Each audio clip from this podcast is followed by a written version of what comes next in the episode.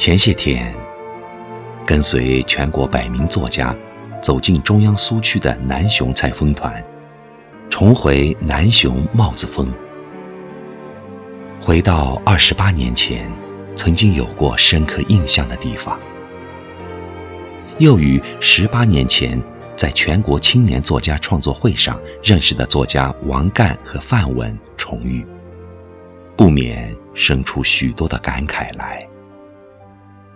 一直没有在意，原来时间真的过得这么快。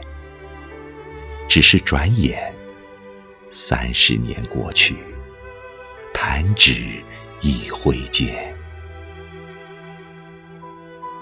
往事历历，流年似水。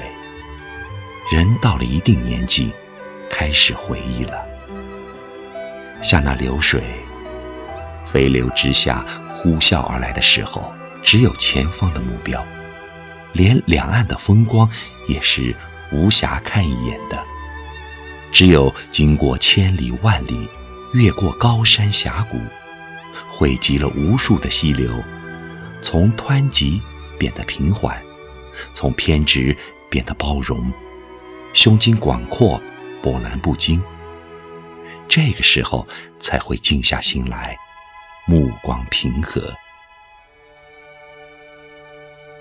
翻出来那些旧相册，一张张照片，讲述着过往。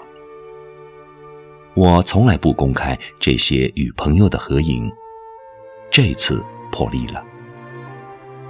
我想，我的朋友们是会谅解我的。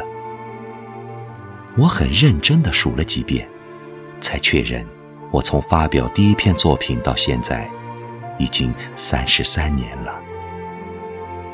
整整三十三年的光阴，我居然不厌烦，还在写作，不改初衷。朝代是换过几回了，个人的命运也在时代的冲击下跌宕起伏。多少离合悲欢，多少冷暖得失。落日天涯，青丝白发。不变的是对写作的热情，心中根深蒂固的是永不放弃的文学梦。流年飞逝，世事如棋，而总有一些东西根植心中，不管风雨如磐，不受威逼利诱。散发出温暖人心的力量，成为生命中美丽的风景，完全是一种心灵的需要，不为别的。我相信，作家跟疯子只是一步之遥，有那样的疯狂和不顾一切，才谈得上执着和一辈子的坚守。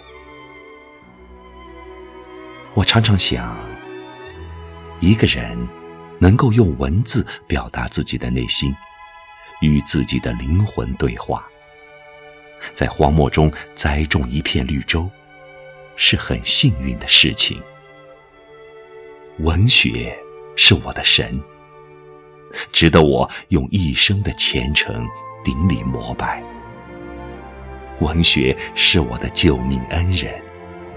值得我用生命全部的赤诚感恩。纯真依旧，淡看流年。岁月其实很美。